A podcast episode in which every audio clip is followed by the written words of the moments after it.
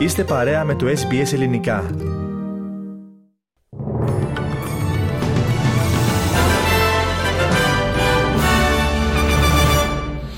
Οι αντάρτες Χούθη της Ιεμένης υποσχέθηκαν σφοδρά αντίπεινα για τα αμερικανικά και βρετανικά πλήγματα εναντίον τους, εντείνοντας περαιτέρω την προοπτική μιας ευρύτερης σύγκρουσης στην περιοχή. Οι ένοπλε δυνάμεις των Ηνωμένων Πολιτειών και της Βρετανίας εξαπέλυσαν σήμερα νέες αεροπορικές επιδρομές στην πρωτεύουσα της Ιεμένης, στη Σανά, όπως μετέδωσε το τηλεοπτικό δίκτυο Αλμασίρα, το οποίο πρόσκειται στους αντάρτες ε, Χούθη. Σύμφωνα με πληροφορίες που μεταδίδει το Αλτζαζίρα, στο στόχαστρο βρέθηκε αεροπορική βάση στα περίχωρα της πρωτεύουσας Σανά, ενώ αναφέρθηκαν επίσης εκρήξεις στην πόλη Χοντέιντα. Δύο Αμερικανοί αξιωματούχοι επιβεβαίωσαν ότι οι ένοπλες δυνάμεις των Ηνωμένων Πολιτειών εξαπέλυσαν νέα επίθεση στην Ιεμένη, αφού του έπληξαν την προηγούμενη ημέρα περίπου 30 θέσεις στον Χούθη με περισσότερα από 150 πλήγματα συνολικά.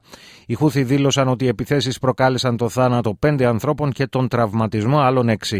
Τα Αμερικανοβρετανικά πλήγματα ήρθαν σε απάντηση των επιθέσεων που εξαπολύουν από τον Νοέμβριο οι αντάρτες Χούθη εναντίον εμπορικών πλοίων που πλέουν στην Ερυθρά θάλασσα. Υπενθυμίζεται ότι οι Χούθη εξοπλίζονται και υποστηρίζονται από το Ιράν. Πάντως οι Ηνωμένες Πολιτείες διακηρύσσουν ότι δεν επιδιώκουν σύγκρουση με το Ιράν. Δεν επιζητούμε κλιμάκωση και δεν υπάρχει λόγος να υπάρξει κλιμάκωση πέρα από όσα συνέβησαν τις τελευταίες ημέρες, δήλωσε χαρακτηριστικά ο Τζον Κίρμπι, εκπρόσωπος του Λευκού Οίκου για θέματα εθνικής ασφάλειας. Εν τω μεταξύ, σε καθεστώς ομηρίας από τις Ιρανικές Αρχές τελεί από την Πέμπτη ελληνόκτητο πλοίο. Η αγωνία είναι μεγάλη και για τον 20χρονο Έλληνα δόκιμο πλοίαρχο που βρίσκεται ανάμεσα στο πλήρωμα.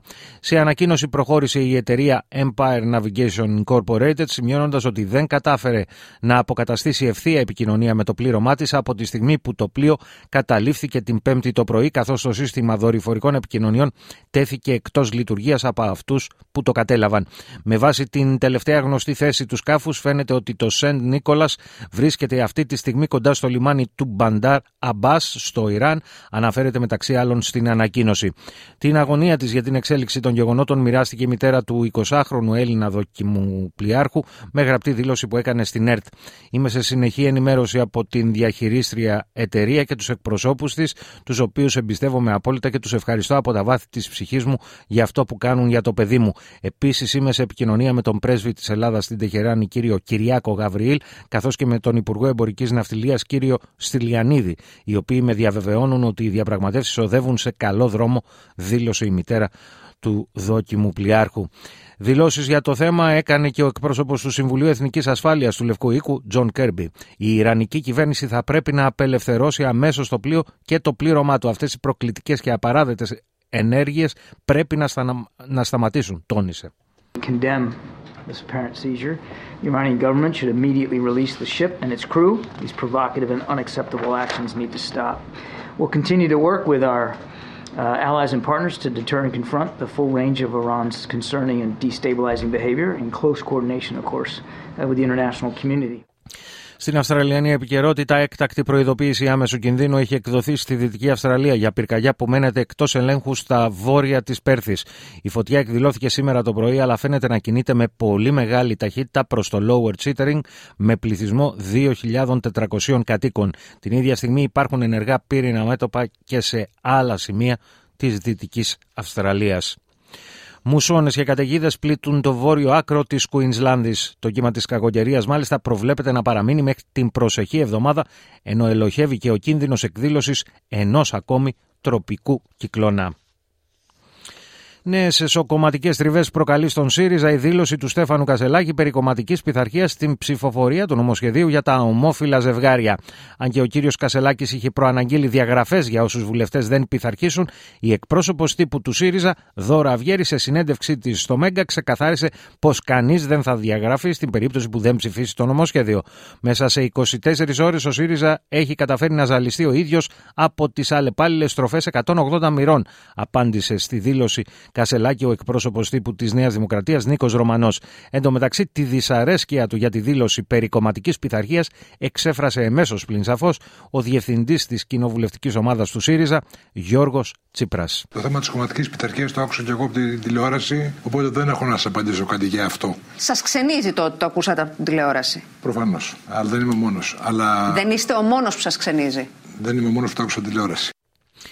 Νέα υπόθεση μαστροπίας με ανήλιγα θύματα έρχεται στο φως της δημοσιότητας στην Ελλάδα. Ο από το 2022 γυναίκα 31 ετών με καταγωγή από την Αλβανία εξωθούσε στην πορνεία μία 15χρονη με την οποία είχε φιλικές σχέσεις και έπαιρνε μέρος των χρημάτων από τα ερωτικά ραντεβού της ανήλικης. Η γυναίκα συνελήφθη στον κολονό με ένταλμα σύλληψης για μαστροπία όπως και ένας 33χρονος Έλληνας που πιάστηκε στην Εκάλη και ένας 55χρονος επίσης Έλληνας που εντοπίστηκε στον Κορυδαλό.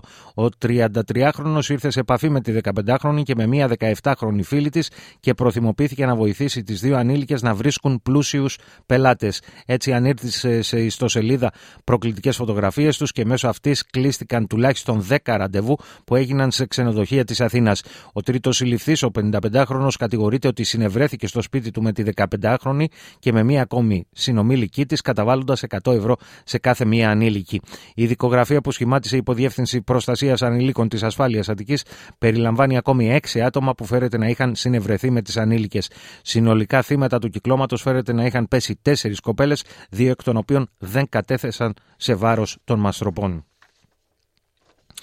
Προφυλακιστέα κρίθηκε μετά την απολογία της στον ανακριτή Βέρεια η 37χρονη που κατηγορείται ότι ξυλοκόπησε μέχρι θανάτου το 6 μηνών βρέφος της μπροστά στα μάτια των δύο μεγαλύτερων παιδιών της 6 και 7 ετών στο μακροχώρι η Μαθίας. Η κατηγορούμενη, η οποία διώκεται για ανθρωποκτονία με δόλο σε ήρεμη ψυχική κατάσταση, σύμφωνα με πληροφορίες, αρνείται να συνειδητοποιήσει το έγκλημα που διέπραξε και επικαλείται ψυχιατρικά προβλήματα που αντιμετωπίζει. Δεν πίστευα ότι σκότωσα το παιδί μου εκείνη την ώρα. Σκότωνα τον έξω από εδώ, φέρεται να είπε κατά την τρίωρη απολογία της στον ανακριτή. Υπέβαλε δε δια του συνηγόρου της έτοιμα για διενέργεια ψυχιατρικής πραγματογνωμοσύνης. Ανακριτής και εισαγγελέας ομόφωνα αποφάσισαν την προσωρινή της κράτηση. Εν τω μεταξύ, σε νέο χειρουργείο υποβλήθηκε ο τετράχρονος, ο οποίος έπεσε θύμα άγριου ξυλοδαρμού από τον σύντροφο της μητέρας του σε καταβλισμό των Μεγάρων. Ο τετράχρονος νοσηλεύεται σε κρίσιμη κατάσταση διασωληνωμένο, ενώ στο νοσοκομείο νοσηλεύεται και ο μεγαλύτερος αδερφός του, ο οποίος διαγνώστηκε με κάταγμα στο χέρι, το οποίο επίσης αντιμετωπίστηκε χειρουργικά. Ο φερόμενος δράστης παρέμενε ασύλληπτος παρά το ανθρωποκυνηγητό της ελληνικής αστυνομίας. Άνοιξαν οι κάλπες στην Ταϊβάν, όπου διεξάγονται προεδρικές και κοινοβουλευτικές εκλογές. Εκλογές οι οποίες παρακολουθούνται στενά από το, από το Πεκίνο αλλά και από όλο τον κόσμο. Φαβορή θεωρείται ο αντιπρόεδρος Λάι Τσινγτέ του κυβερνώντος Δημοκρατικού Προοδευτικού Κόμματος, ο οποίος για το Πεκίνο είναι απολύτως ανεπιθύμητος, καθώς βρίσκεται στην ίδια γραμμή με την απερχόμενη πρόεδρο Τσάι Ινγκουέν, η οποία επιμένει ότι το νησί είναι de facto ανεξάρτητο. Μετά την εκλογή της το 2016, το Πεκίνο διέκοψε κάθε επικοινωνία με την ηγεσία του νησιού, το οποίο η Κίνα θεωρεί επαρχία της. Κυριότερος αντίπαλος του Λάι είναι ο Χου Γιου-ι, ε, υποψήφιος του μεγαλύτερου κόμματος της αντιπολίτευσης, ο οποίος υποστηρίζει την προσέγγιση με το Πεκίνο. Outsider θεωρείται ο τρίτος υποψήφιος, ο Κο Βεν-τζε, πρώην δήμαρχος Ταϊπέη και στέλεχος του Λαϊκού Κόμματος της Ταϊβάν που ιδρύθηκε το 2019.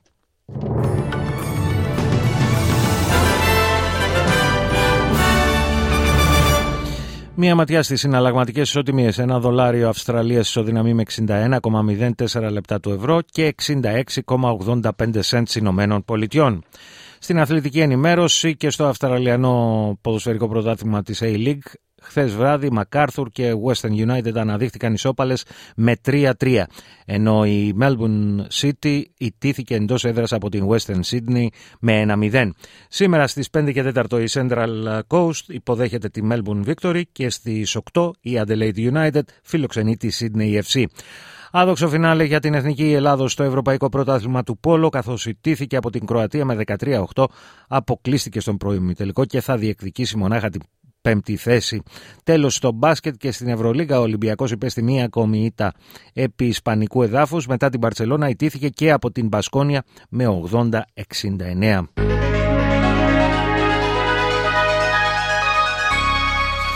Και να ολοκληρώσουμε με την πρόγνωση του αυριανού καιρού. Πέρθ, κυρίως ηλιοφάνεια 24 έως 36. Αδελάιδα λίγη συννεφιά 17 έως 30. Μελβούρνη επίσης λίγη συννεφιά 16 έως 24. Χόμπαρτ και εδώ μερικές νεφώσεις 11 έως 20.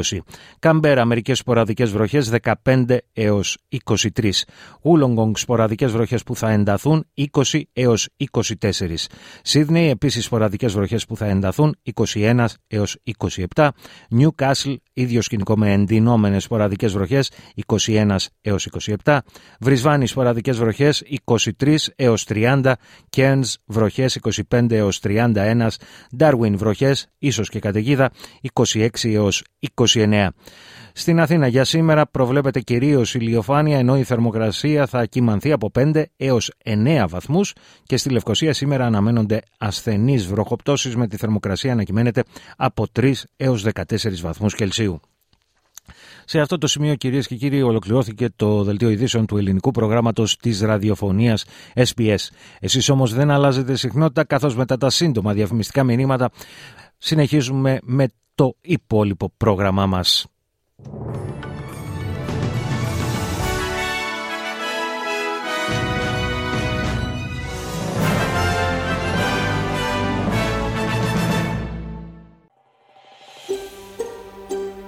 Θέλετε να ακούσετε περισσότερες ιστορίες σαν και αυτήν; Ακούστε στο Apple Podcast, στο Google Podcast, στο Spotify ή οπουδήποτε ακούτε podcast.